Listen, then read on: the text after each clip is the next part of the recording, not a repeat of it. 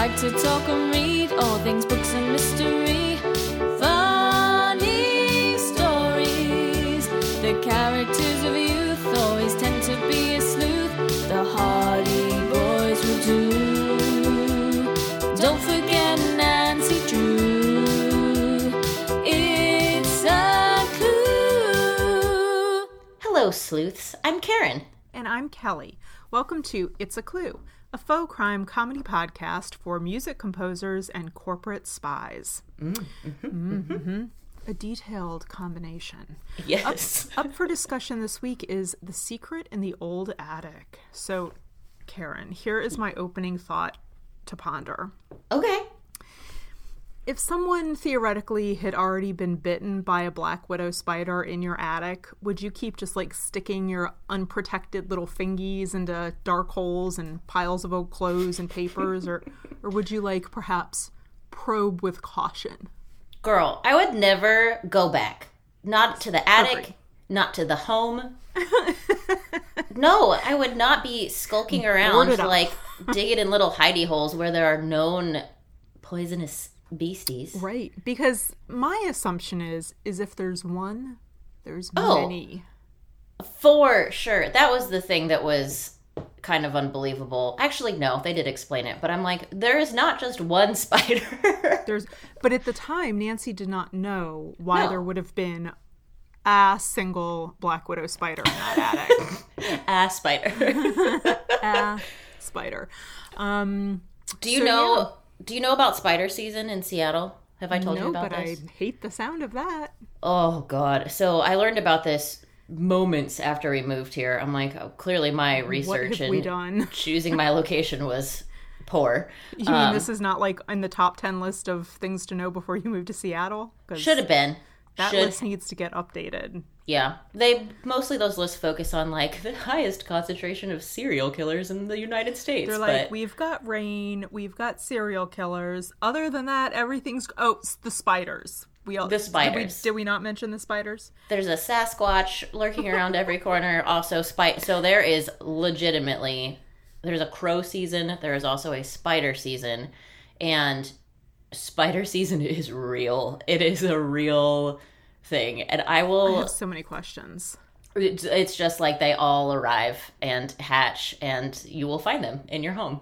And Oh, why? I Just because it's ugh. like balmy and wet all the time, or what? I think so. I think it's just like the perfect moisture levels and darkness and d- conditions ugh, for them you to should, breed. You should see my face. I've I oh, uh, probably I'm like horking out a lot of people that are listening to this that hate spiders, so I will be brief. But I found I've I mean I found many, but I found one that changed my outlook on life. It was like Did not it, like, okay. Drive you back to religion, or It just made me realize that there is danger at every turn. like I understood finally that life is fleeting. That Yes. monsters can be inside. They, the call could be coming from inside the house. It is. It was so big. I have a picture of it. I will text it to you. I won't post it anywhere, but it it's the biggest spider I've ever seen. And like I've been in Australia before and seen spider. This was the biggest spider I've ever Oh, I don't like that. seen.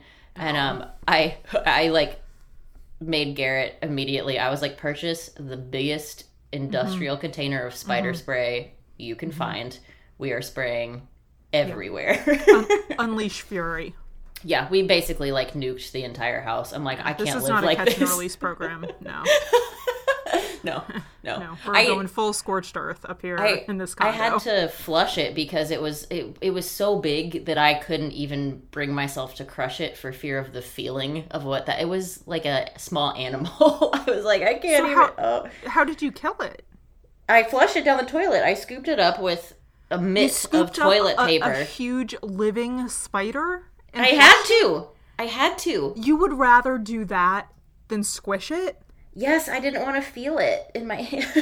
Would you, uh, wouldn't you rather feel a, a a smushter situation than like having a live gigantic Spidey escape? The, my my Spidey's always escape the tissue. Oh, this one didn't. I had a good I had a good grip and fortunately it was near the toilet. So it was more of a flip and pitch situation.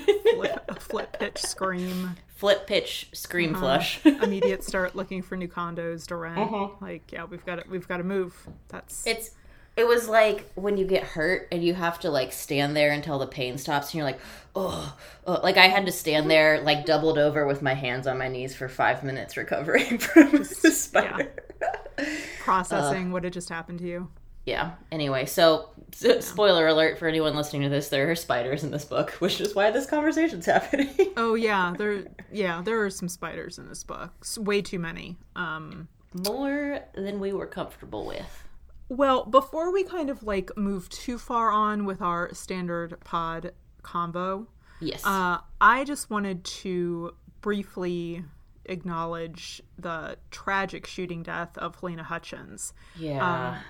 Because it was so weird. We had just talked about and posted our last episode where we were talking about the death of Brandon Lee while he was filming The Crow, which was completely unrelated. Like, you know, we we recorded that and posted it before this had ever happened. Um, so anyway, just you know, we just wanted to acknowledge that and how sad and unnecessary and tragic that is and yeah.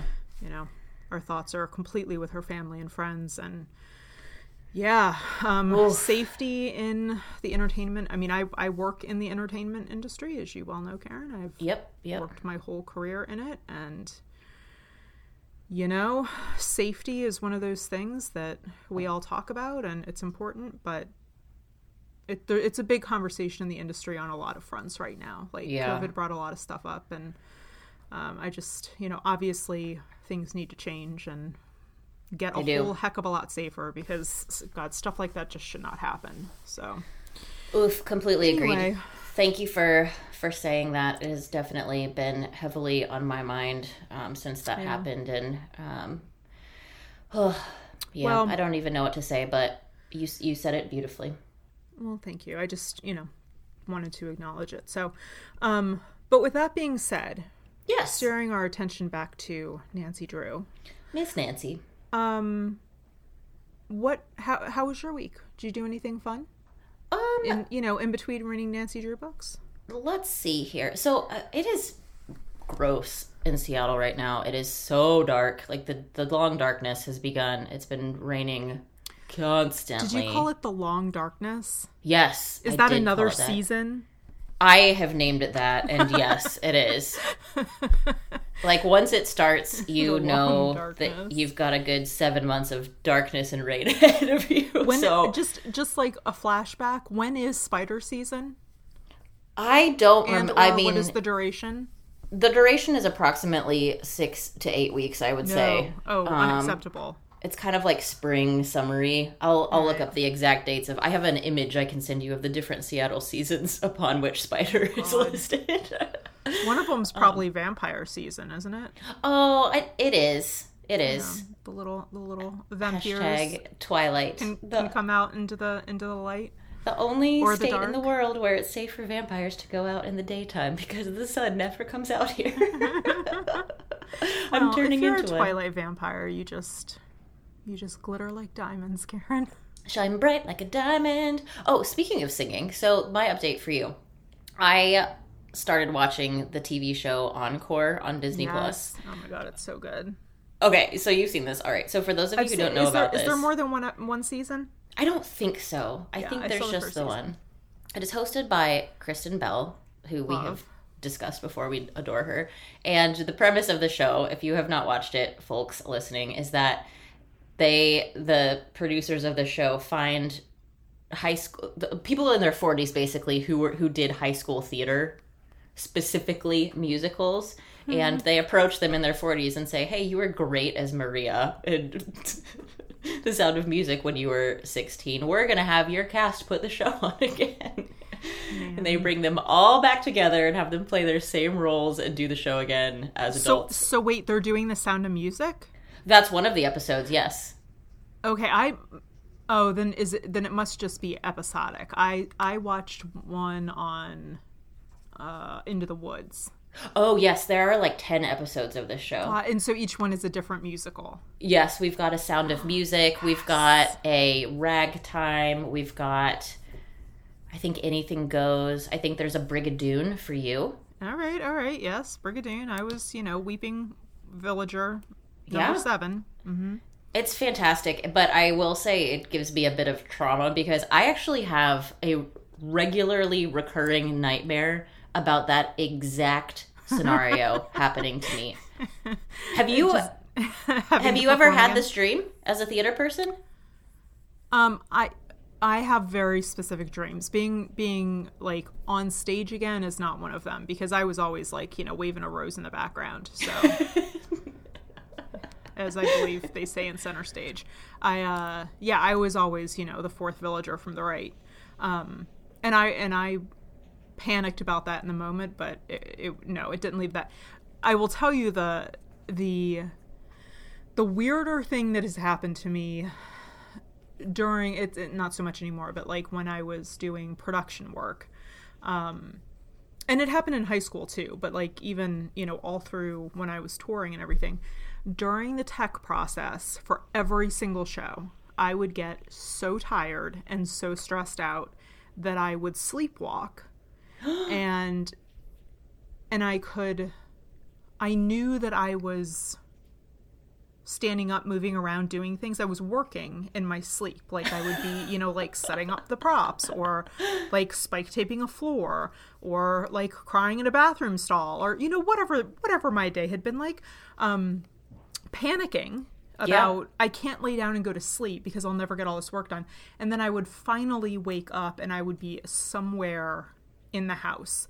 One time I woke up um I I was I was teching a show before we went on tour, and I was staying in a hotel. Um, and I woke up as I was walking out into the hallway. Oh my gosh. Um, and and like every time I, I do this and I wake up, it's like I have to convince myself that like none of that happened. You can like you're supposed to be here. You haven't slept through like four hours of rehearsal. You're supposed to be at like ver just contributed to the anxiety. So anyway, I Yes, did do not know that. Oh yeah, like every, every single tech, every single tech. Yeah, my dreams, uh, and I have this probably once a month. I'm not even kidding you. Is that um, I'm like in the wings of the theater in costume at my current age, and somebody is like, "Hey, we're doing Cinderella. Go!" And I'm like, "I haven't done this in 20 years. I don't remember any of my lines." And they're like, "Well." The music Figure started. Best of luck. Like, it's awful. And then I'm just on stage, like making lines up and trying to, and everybody's looking at me like I'm nuts. And I'm like, I don't remember any of this. That was my real life experience in my senior play in high school, my senior year play. where Really? I Oh yes. Do you not remember this? You were I was senior, you were freshman. I'm not even gonna say what show it was because Oh, I I know what Yeah. show it was. I know you know what show it was, but we're just gonna that's gonna be between us. Um, it was a musical. I had like I had like a pseudo lead in it. Um, you did. You had a big part. I had a big part. I had, I had lines, and I walk out on stage for a scene with one other actor, and he didn't come out. Like he just. Did, he missed his he he missed it. He was like down in the cafetorium, like Oh, I remember who this was. Yes, I know exactly who Yes, it he was. was a he was a German exchange student. His name was Jan. yep. I Hi, Jan, if you're listening. yeah, right. yeah, he he totally abandoned me on stage. The unfortunate thing was was that I knew that I had to like there was important information in that like three minutes Exchange. of dialogue, you know, to like move forward in the play. So I just had to monologue it. And I remember after that was over, I went down and I found him, and it was like, you know, he was a foot and a half taller than I was, and, you know, a boy, you know. I, I basically like grabbed him by the scruff of his neck and was like, if you ever leave me on stage like that again, it'll be the last thing you ever do. Oh, Jan. I totally had forgotten about this. I do. times. That is the same play where I had I was basically wandering villager number 97 and I had to hold a scroll Oh on yes, stage you were the scroll holder. for a very long scene. Yes. And it was heavy and my arms were shaking so hard and like my arm just let go like my hand just clenched up and let go and that scroll rolled all the way down the steps I was standing on, down off the edge of the stage into the front row and I was like, I'm fired. I'm gonna lose my first fired. acting gig. I'm I'll never work in this town again. It was so nice of them to give you like an actual scroll, you know, Made of like a heavy and not wood. just like attach a dowel rod to either end of an eight and a half by eleven. So that was nice of them. Mhm. yeah, yeah. I mean, think Karen though, if you had been going, you know, if if you were asked to take on that part now of scroll holder number three, I'd crush it. you would crush it. Like you've you've got those you've got those torture gym biceps now. yeah, I would be the best. The Are best. biceps arms? Biceps are arm related. Yes, right, they're an arm you. muscle. You crushed it. Yeah. thanks. Um, anyway, that TV show Encore, high school musicals. It's taken me back. That's been my week. How are How are you? Good. I I basically all I've done this week is I made a cake today. Just what did you make? All right, public service announcement. Um, King Arthur Baking put up a free recipe last week for a cake called the apple fritter cake. and so if you like like an apple fritter donut, which is my favorite, it tastes kind of like that. It's Okay. good. Is this on? So anyway. Can I find them on the Instagrams? Uh, yes, but to find the receipt, you should look on the interwebs. King Arthur Bakery. I'm making a note. King Arthur Flour, like the flour Arthur. company. Oh, oh, oh, oh. Great. Didn't we just have a flower heiress? Oh, there's one in Truly Devious. That's what I'm thinking of. Anyway, Yes. so I made a cake. I do need to tell you though that I have had a personal experience with black widow spiders. no. Yes, Karen. Yes, and What when I hap- lived in What happened? the South Carolina, Uh oh. which is, you know, one of the parts of our country that just seems to kind of breed things that can murder you. They're like, Yes. I mean, I had an actual sign behind my house there that was like, beware of snakes and alligators. How did you live there successfully? You hate those things. I was on I was on constant high alert, which was not super healthy. um so anyway, I walk out to my mailbox one day in the summer, which is pretty much 10 out of 12 months there. And I look into the back of my mailbox and there's this gigantic like spiky spider sack. oh. Yeah, with baby spiders everywhere. Oh God. Oh And no. yeah, and so I was like, that's a very odd looking spider situation because it's they're spiky, and so I looked it up, and it's like, oh yeah, that's a black widow Kelly. egg situation. so I mean, I, all I mean, I all but burned it with fire. And, like, Yeah. put caution tape up so that my mailman wasn't like sticking his hands in there like Nancy, Oh, that was you know good call. That was good of you to protect Yeah. the community. Yes. But no, I um, I, n- I never looked at that mailbox the same way again. What did you do? Did you just like spray it with an? Oh. Yeah, with everything I had. Like, if I had had a flamethrower, that's what I would have used. I just did not have one of those accessible. It was being used by Once Upon a Time in Hollywood at the time. So, um, I did not have my flamethrower handy, and but yeah, I just like sprayed the hell out of it with poison. I'm sorry if there are people out there that are like, but like we need to do what we can to protect our black widows. I'm sorry, I don't. n- Nope. Like I support you, but I killed yeah. them. Yeah. I killed them hard. Well, because they they would have killed you had you not. Yeah. So, but we almost lost Effie to this exact situation in this book. So we know. little Effie. Um, well, speaking of Effie and this book, I do have two fun facts for you Ooh. before we get into it. So, Okay. one thing that happens early on in this book is that little Susan, who we'll talk about, gets the measles. And Nancy has this memory sequence where she sees little Susan's face and immediately identifies it's measles because she remembers when she had the measles.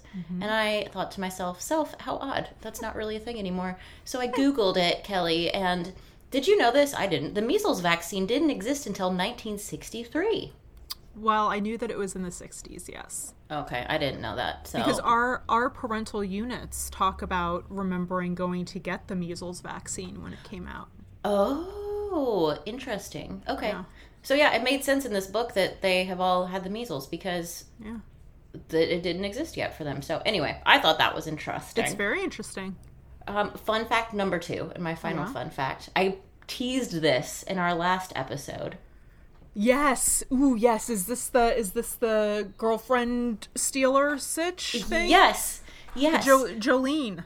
So we have a character in this book named Diane Dight, who we are mm. going to discuss at length. She mm, is mm, a The character. worst. She is the worst. And in the original book, there's a whole different subplot that is so good, and I'm really bummed they took it out. But basically, Nancy is all upset and confused because she hears that there is a dance coming up at Emerson College, and she's like, What gives? Ned has not asked me out to this. Like, George and Bess are getting all dolled up, ready to go with Bert and Dave, and Nancy's like, Ned did not invite me to this dance No. and her feelings are all hurt you know i'm i'm taking liberties with this i didn't read it but you know her feelings are hurt she's devastated she thinks ned is no longer interested and it turns out that diane dight this this daughter of the owner of the dight plant that we encounter has intercepted ned's communication i'm guessing you know it was a handwritten invite and she she basically snatches this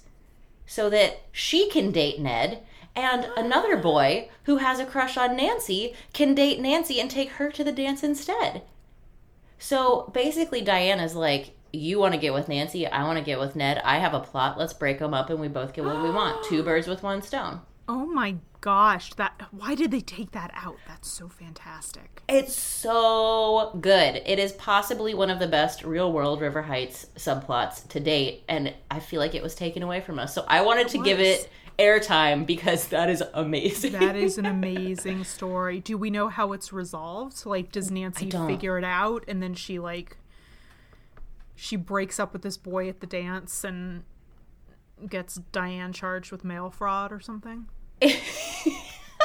it's definitely figured out and all is right in the Ned and Nancy world, but I don't know the details. And I, I don't know that I'm willing to basically read this book twice to find out, but No. if anyone's interested, that is available to you. that is uh, an add-on bonus to the original book. So Yeah. noted.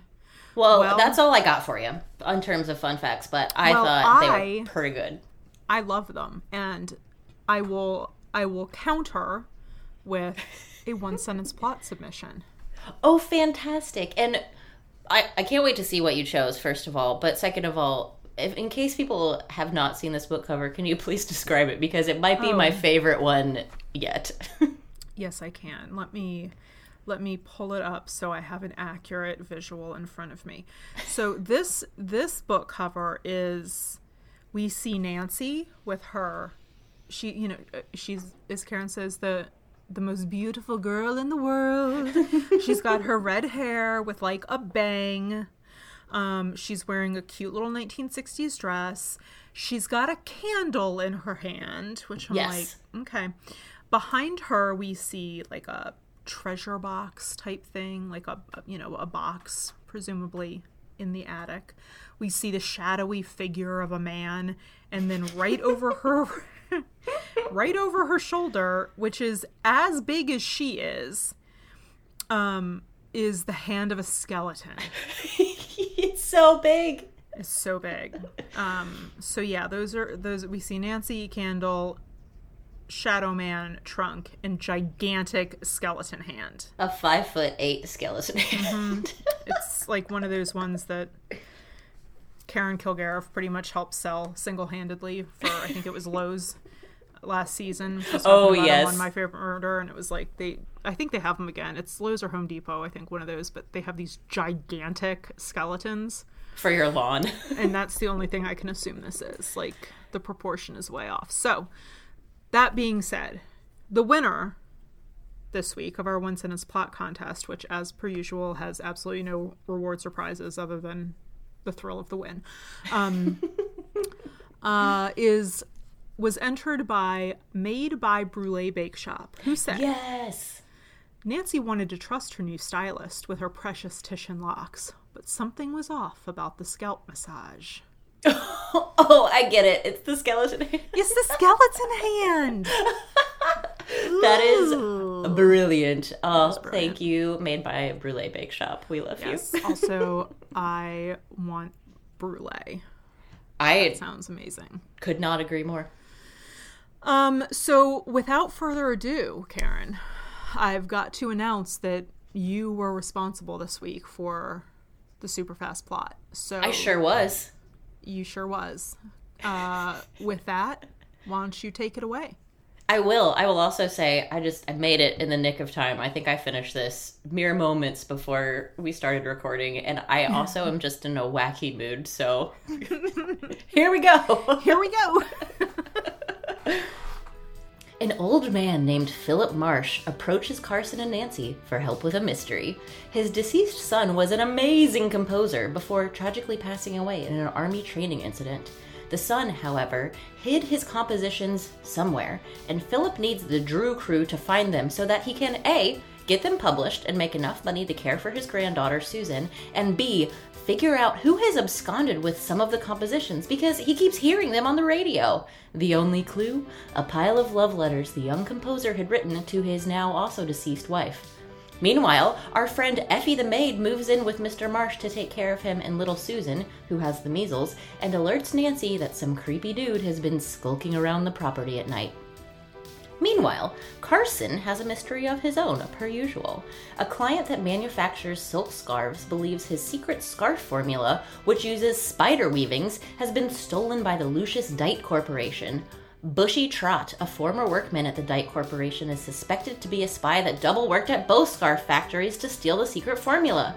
Nancy happens to know the daughter of the potential scarf thief, a girl named Diane Dight. Nancy makes it very clear Diane is not her friend, so she's cool to do some sleuthing on this case too. Nancy tricks a bunch of people with various schemes so she can gain access to the building, where she confirms there is a laboratory, there is a bushy trot lurking around, and the chemicals smell just like the secret chemicals that are alleged to have been stolen from the Good Guy Scarf Factory. They're also apparently using Black Widow spiders instead of just regular spiders. Nancy makes a narrow escape from the factory and manages to steal some of the chemical formula for Carson's research purposes.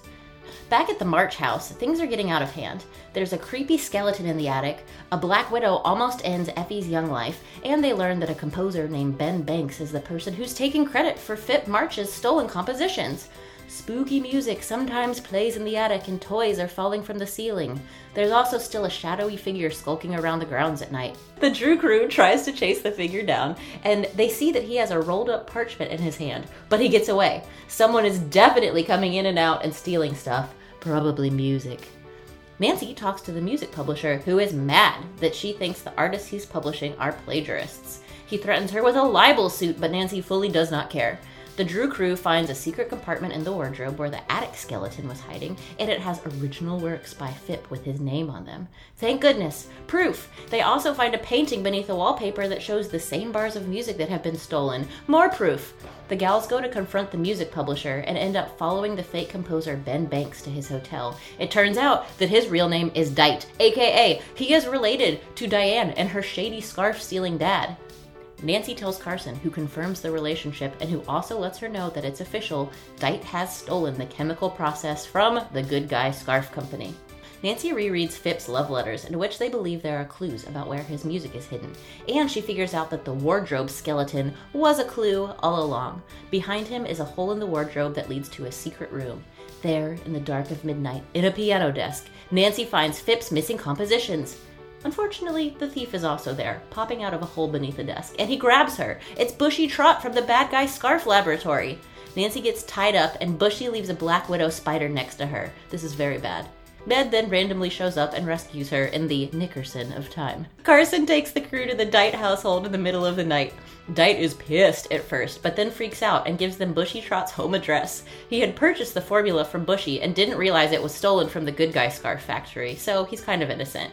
The cops arrest Trout at his home. He immediately confesses to being an ex con and doing tons of crimes for one of the Dight family members, and the two go to jail forever. Mr. March gets paid big time for his son's compositions, and Nancy is given a beautiful silk dress to wear to the next Emerson frat party, courtesy of the Good Guy Scarf Company, who is thrilled to have their secret formula safe again.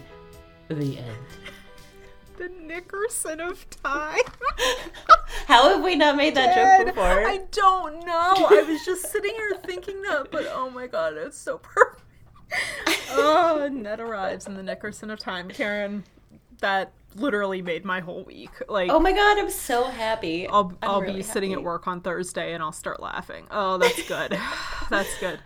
Um, well, should we, uh, do you have any, like, thoughts and musings on this Oh, title? You know, I do, and I, I like. First of all, I really liked this book. I'm very excited about it. I loved it. Um, one thing that I really enjoyed about it is that we had existing characters from books of Yes. yore make Yes. return appearances, which seems like such a basic thing, but it makes the book so much better when it happens. Yes. Because you get to skip like all of the exposition about who this person is and like, you know. One of my favorites was the um Mr. Fabergé, you know. We didn't we Yes. just yeah, he's just the antique shop owner. But that's Yes. we already know his whole deal. Totally, I loved that. Effie came back; it was fantastic. Um, I also loved the villain in this book. I loved that the cases were related. I liked that Nancy was keeping secrets from the Clue Crew. Like she's doing some proper sleuthing work here. I loved it. Yes. Um, That was my big takeaway. Like I'm sorry, I interrupted you.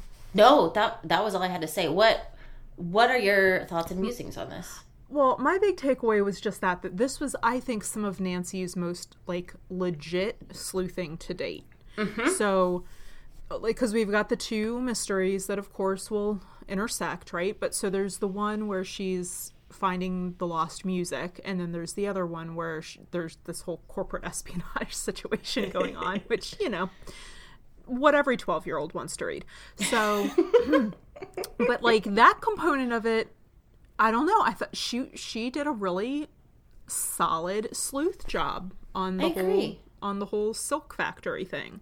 Um in general, the spider thing is the stuff of nightmares. Like Absolutely. the idea of a farm of black widows being used to create like synthetic fiber.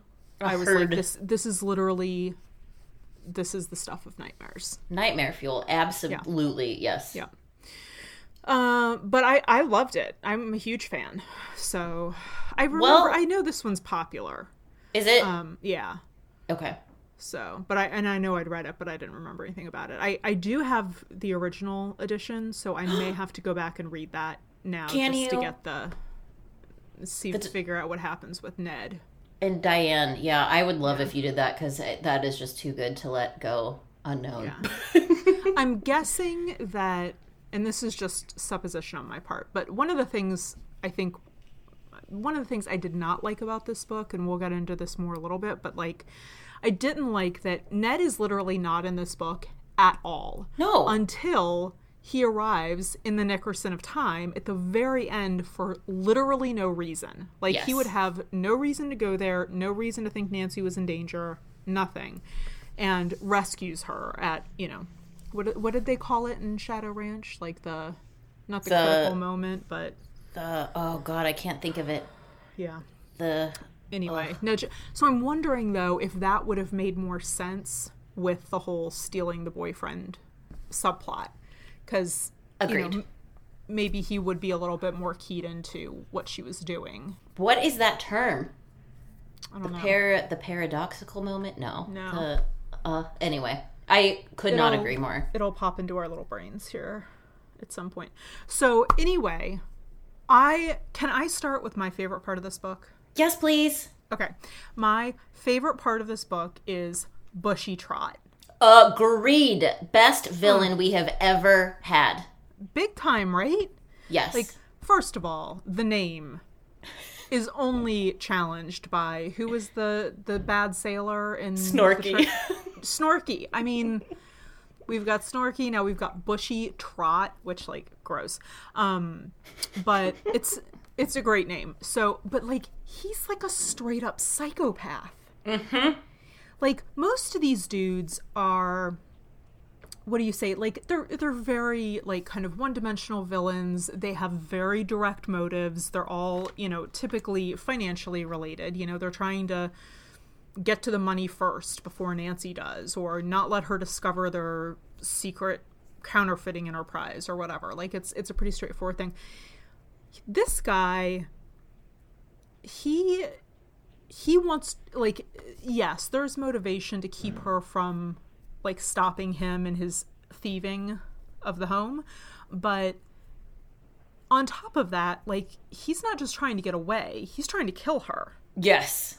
and because he could have just locked her up and closed the door and he would have been long gone before anybody got there to help her but instead he like sets loose this black widow spider to like slowly shakes it up. terrorize her yeah He, shakes, it the up spider. and then it's like go matilda and but he also does that like even he so he he releases a, a black widow up up in the attic like oh, you know several days beforehand to try to scare them out of the attic and that's when effie gets bitten and like she could have died Effie was in bad shape from that spider bite. yeah yeah so if uh if nancy hadn't come in with uh with the linda craig style tourniquet she uh oh good old nancy.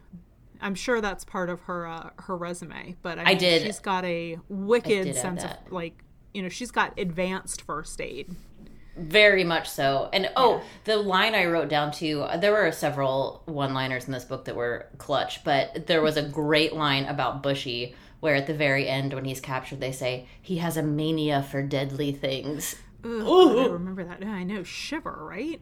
Five star villain, Kelly. I loved him. Five star villain for sure. He was a good one. So that he was my favorite part.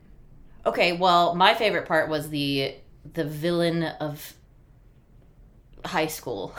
The social villain. the social villain, yes, Diane Dight. Ugh. real world river, river heights like the stuff dreams are made of here the girls hate her Yeah, really can't stand her. they talk so much smack about diane george thinks nancy is legitimately trying to be friends with diane when nancy is like no i just need to use her to get clues Yeah, george like, George, have you ever heard the phrase like "cozy up to"? That's Right. doing. George doesn't get that though, and she's like, basically, ew, don't be friends with Diane. She's the worst. They hate her.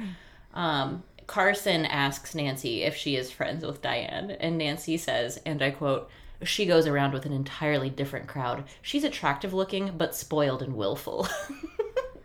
It sounds like such an adult characteristic of a mean girl. Like Absolutely. How would, how would I describe this teenage girl that no one likes? She's willful and spoiled. Like, but uh, but attractive looking. I mean, she's pretty attractive. I mean, I'm like, oh, Carolyn. That is not how one teenage girl would describe the poor mannerisms of another. of their specific mean girl, absolutely. Um, but I did like that phrase. She goes around with an entirely different crowd. Entirely different crowd. In fact, Father, if we could leave her on that island with uh, fake what's his face from the fake the fake babies are from the last book, Oh we yes, absolutely yeah. would. Yes, they hated that guy too. Match made in heaven. I loved I loved the Diane subplot. Um, Me too. I liked I liked the Diane subplot a lot. that was my favorite. Okay. I do you think Diane? Do you remember? I guess it was the secret of the old clock. Remember, like the two Cinderella stepsisters in that book that were so. Yeah. But I bet they're friends with Diane. That's her crowd. You are Yeah. correct. Yeah. But I bet she ditched them when they lost all their money. For sure. For sure. Karma. Yeah, there Um, was definitely like a whole gown making scene in this too, where she's having like a custom dress made for her, and she tells Mm-hmm. the gown maker to shut down the shop until her dress is done. Focus only on my dress, and it was very Cinderella. Uh, This is some first for, uh, for one for uh one percent problems right here. Like my custom dress isn't being made fast enough. yes. The, I did wish that she was having her custom dress made by Catherine from the last book, Oh, our Russian fashionista. Yes. our Russian fa- fashion designer. You know. Oh well. Um. wh- Okay, so I, I mentioned this earlier, but I do want to go back to this this corporate espionage sub, subplot. So, I okay, so I had said like Nancy sleuthing is absolutely better in this book than we've seen Yeah. before because she like she goes in she at least has a loose plan of what she's doing. She's not just randomly breaking into places to see what happens, which we've seen her do so many times. So she actually she's going to go into this factory. she's gonna this is how she's gonna get in by using diane as an excuse um, and then she's looking for specific things so that like really sets her up to be on a track of like i need to get through that door. I need to see what's behind you know in that vat. I need to get a sample of that whatever whatever. Yes. and the way she does that i think is so genius. Um a little bit sad but so genius. Like one of the ways she basically gets into all of these top secret areas of this factory by playing on these male factory workers assumptions of women. Yes. like she lets them underestimate her. And she uses that to her advantage. And i thought it was brilliant. So for example she needs to get behind this like top secret locked door. So she screams when they run out of this door to see who's screaming. She like stumbles inside and pretends to faint. Yes. and these guys rush out to get her water and get her help. And as soon as they're gone she jumps up. She's like you know she's taking pictures with her mind's eye because she's got a photographic memory we know right um, so anyway i just thought it was really interesting like you know she nobody expects this young teenage woman to like be able to to be doing any of this and she Right. uses that to her advantage and i think it's the first time we've kind of seen her have like be on a little bit more of a mission than just randomly seeing what happens. Completely agreed. I will talk about this a bit more in her resume, but this is a very advanced technique that she is employing, and it is still a technique that is used in this day and age in corporate espionage. So, We'll say more. Oh, we're going to talk about it in our resume, you said. oh yeah, oh yeah. See, I gotta, I gotta plant a seed so people listen to the very end. Gotta listen all the way to the end. We're not just like asking you to rate and review, but do that too. Um, let's see what else do we like oh we should talk about effie a little bit more mm-hmm. effie is a housekeeper a la she's basically hannah gruen jr hannah gruen light and, well, and she's she is Hannah's niece, right? yes they are related um, and so yeah. effie gets called in to these books when hannah is busy doing hannah things but there are there's a similar skill set required elsewhere and hannah is not available so they phone up Effie. They're like, Mr. March and his granddaughter need some serious help at their house. Can you come live with them and take care of them? Their housekeeper has left, and she's like, Yeah, no problem. I'm available. Um, Effie is hilarious. She is. They call her. funny. They call her the dizzy housekeeper. Yeah. Wasn't it George? She's like, is that that dizzy housekeeper? yes. Amazing. Which I think is a term that has come back. Like I see people use that on like Instagram and stuff like that. really? That descriptor is very popular again now, which I think is funny. That's Um, funny. But she is just all over the place. She's super scared of ghosts. Oh She yeah, she's is she- terrified. She's and and like rightfully so. I'm like, you know, For sure. Not maybe not the ghost thing, but like Effie is having, I would say, a normal human reaction to you know cloaked figures like coming in and out of the house in the middle of the night, and you know poisonous spiders being let loose in the home. She's Yeah. she's she's pretty unsettled. rightfully so. Um, so She does have one of the other great one-liners of this book. When she gets bit by the spider, she says something like, "I'll, I, I should have written it down," but basically, her young life flashed before her eyes. I love oh, her. poor Effie. She's very dramatic, and I can relate to that. So She's very dramatic. She also like one of one of her jobs is to like help take care of this little girl Susan, and she's constantly scaring the hell out of Susan. Like, Effie, and, and it really starts to drive Nancy crazy, because because Nancy is a very maternal figure to like any of these. We've seen it a million times. Like, she's very good with kids. She's very you know sweet and maternal, and um, it's really it's like starting to make her mad that like Effie's like freaking out in front of this little girl. yes, Um, she's like, none of that's true, Effie. Go to. I was like, ooh, Nancy is getting riled up. So very not- much so. It's it's not a ghost Effie. It's just a you know psychotic, crazy Spider collector. spider collector who's up in the attic looking for stuff that her dad left. Like, chill. It's no big. No, but everybody, calm down. Calm down. Yeah, Effie I- rules. I generally loved the treasure hunt in this book. And like we get treasure hunts Yeah. constantly, but I know we've talked about it before in one of these, but there's something about no like it if you read the Mrs. Pigglewiggle books, like I always think of those where you know that there's treasure hidden in this one fixed location. You mm-hmm. just have to find it. So it's it's n- as opposed to having a treasure hunt where, you know, the the treasure is somewhere in the universe and you have to you know find the x marks the spot on the map which we've also done recently. Um, this is we know this thing is somewhere in this house and it's really cool to have kind of a fixed perimeter for where you can look because then you know rather than the x marks the spot being you know on a treasure island in the pacific it's you know a hidden drawer that pops out when you play a C sharp and a D together or whatever. You Yeah. know? Yep. So I liked all that. And I also loved um all of the all of these amazing antiques that she finds up in this attic. Like oh gosh, I mean that's like the dream. You know, It really I is. love vintage stuff. I mean that's like the dream to like go it's it's why you go antique shopping or vintage shopping, right? You just like it's the search for that treasure. And so she comes out with all of this stuff like Currier and Ives prints and these gorgeous glass bottles and antique lace and hat boxes with these antique hats in them and all kinds of cool stuff. So it's just fun to kind of like explore that attic with her.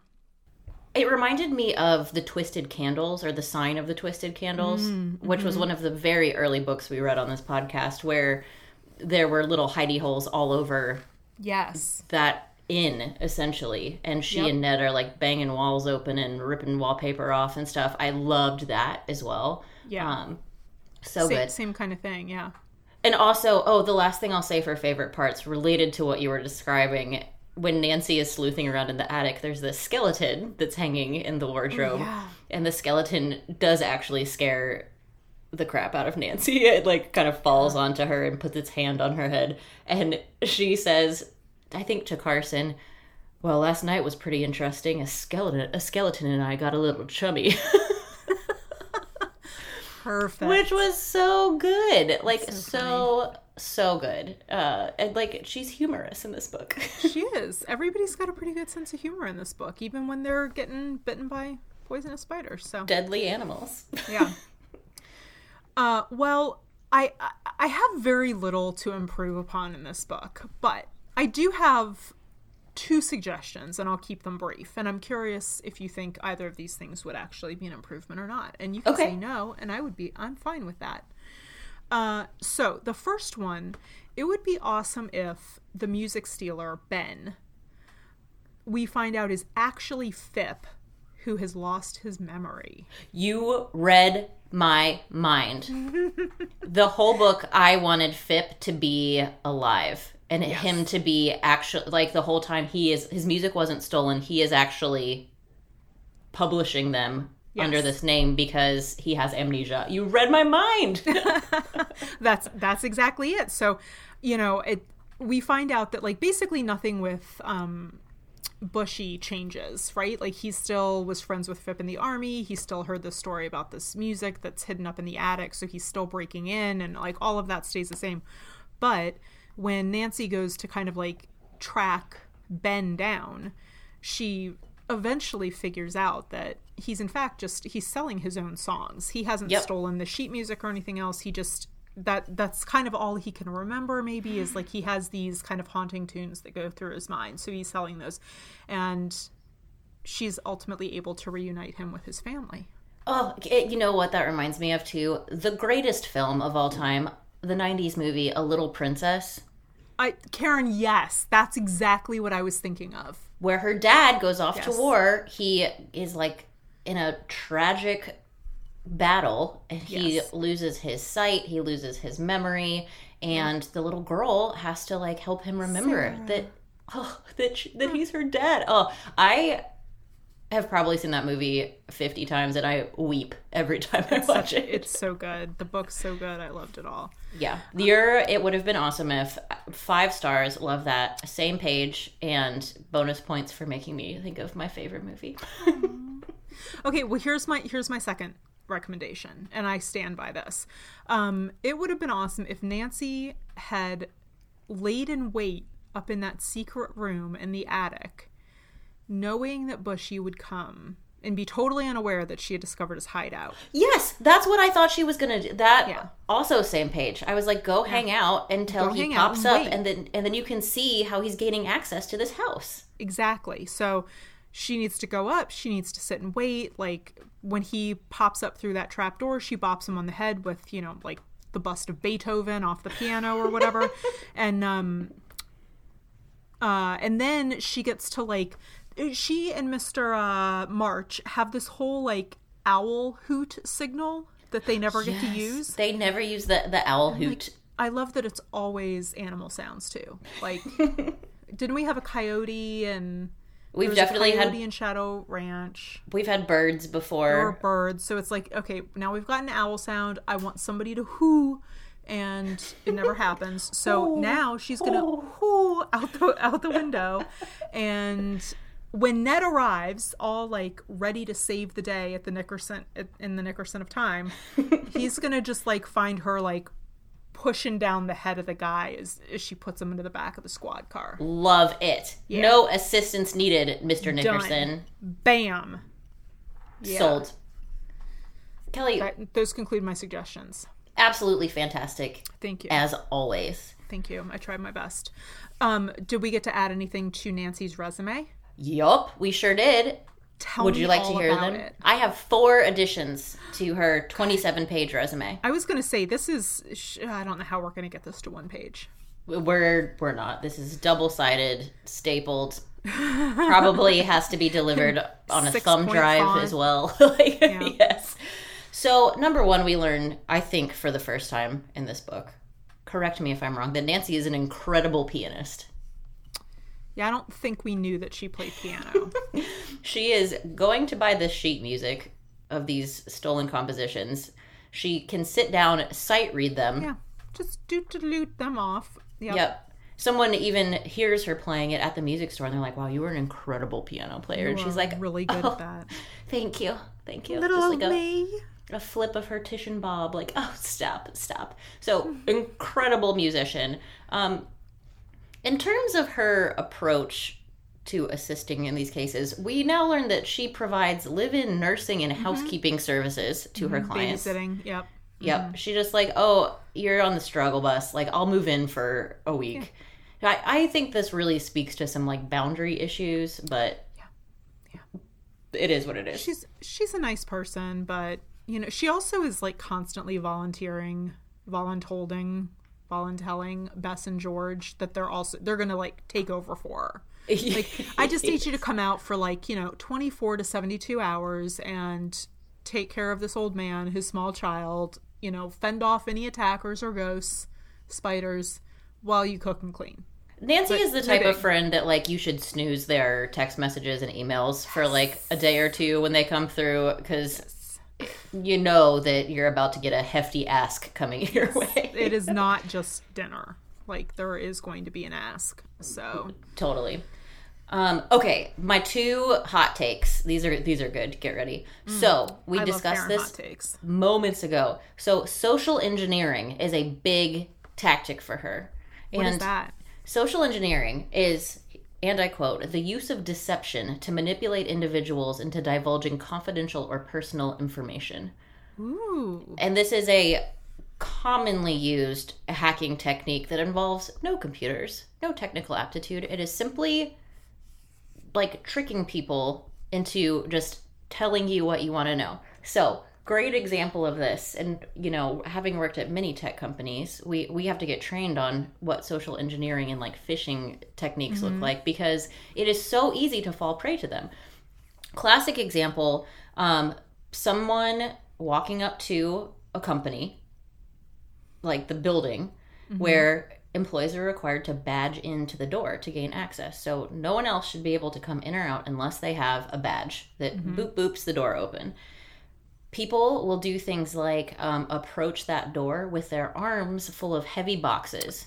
And it is just human nature to want to, be door for helpful. and you'll go like oh no problem. Let me hold that door for you. That person goes oh thank you so much. Walks right in. They are not supposed to be there. And now they can see things they're not supposed to steal documents etc like classic thing to do Wow. um, this is basically exactly what nancy does to the secretary at the scarf factory It sure is. she befriends this woman. She's like, "Oh, I'm friends of Diane's." This woman's like, "Sure, let me give you the keys to the kingdom. Sounds like it's fine for you to be here." Takes her on a tour and then just leaves her in the factory. And Nancy's like, "Fantastic."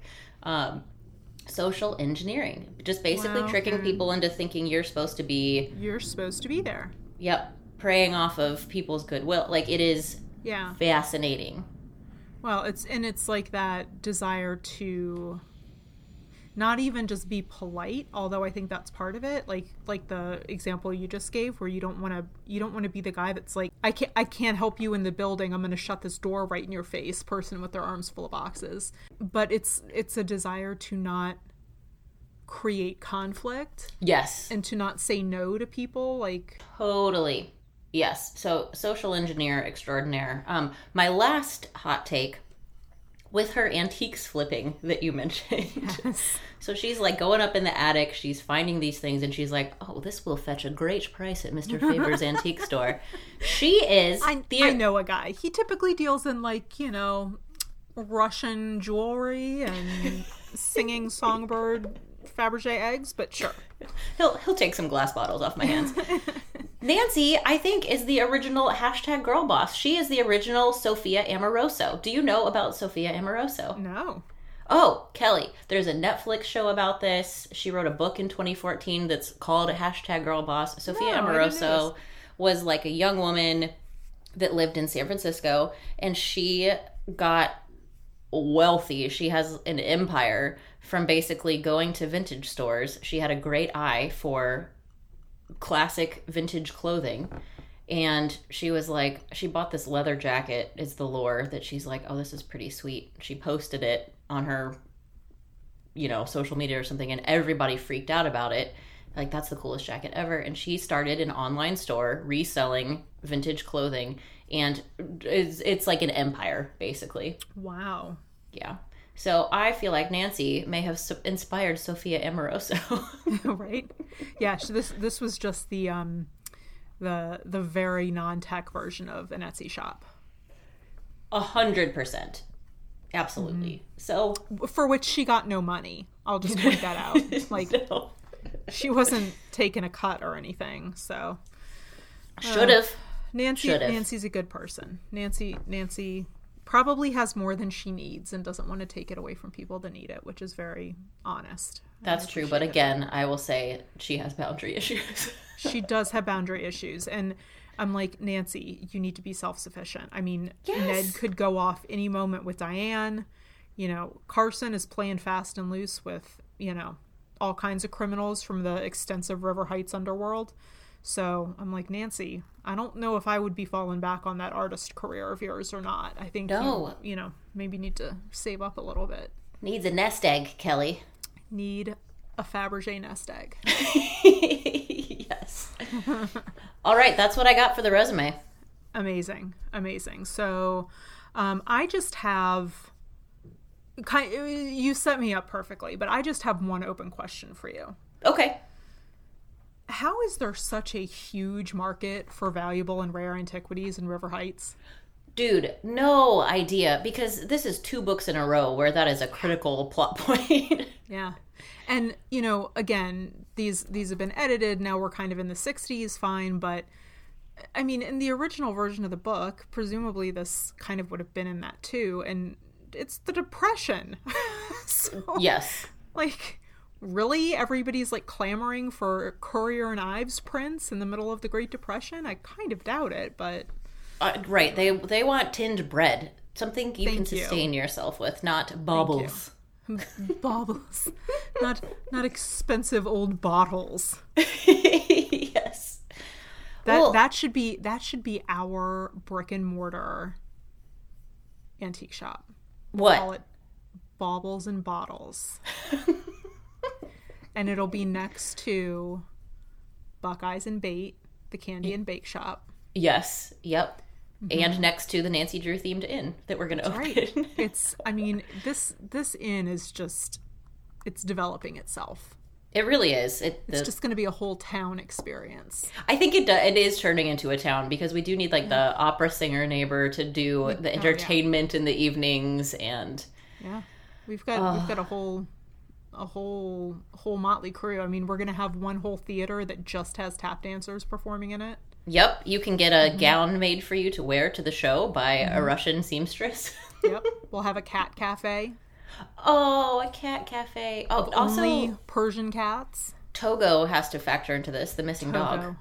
Well, I think in our town we're just, you know, missing posters will be plastered everywhere. That's the Where- only thing I can assume. Have you seen Togo? Have you seen this dog? Kelly, we have discussed this book in record time today. And have we? What time is it? We've only been talking for like mere minutes. It's it's only been one hour.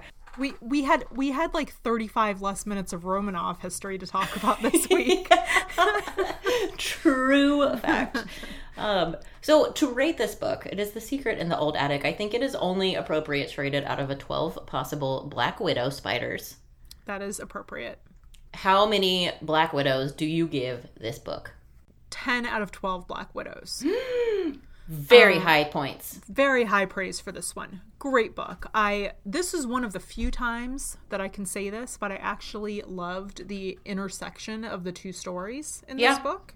Agreed. It was it was overly coincidental, of course, but it wasn't like I don't know, it worked for some reason. Um I am gonna have to give it minus two Black Widows for Nancy having to be rescued by Ned. Mm-hmm. Out of the wild blue yonder. Very fair. Yeah. Otherwise, ten out of twelve Black Widows. How about you? I gave it 11 out of 12 Black Widows. Hey, we both had a good a good response to this book. Yep, I thought it was phenomenal and the exact Phenomenal. phenomenal phenomenal book. I wrote it twice in my notes. Um right. But the same as you, I removed one Black Widow for the nonsensical Ned rescue at the end. I could Yeah, have done although- without that. I, I'm tempted to give it back one of those two that I took away for the Nickerson pun you made. that just made me like the book more. but I'll stick with it. 10 out of 12. And you're High 11 out of 12. praise. Yeah, excellent tome. Um, and with that, let's talk about what we're reading next week. Uh, yes, please. So next week we are reading. It's our next Super Sleuth special. We are reading Teen Killers Club by Lily Sparks. yeah, we are. Yep. Um, we're pretty psyched. It's we're going to be interviewing Lily. It probably will not be part of our next episode. It'll maybe be a standalone.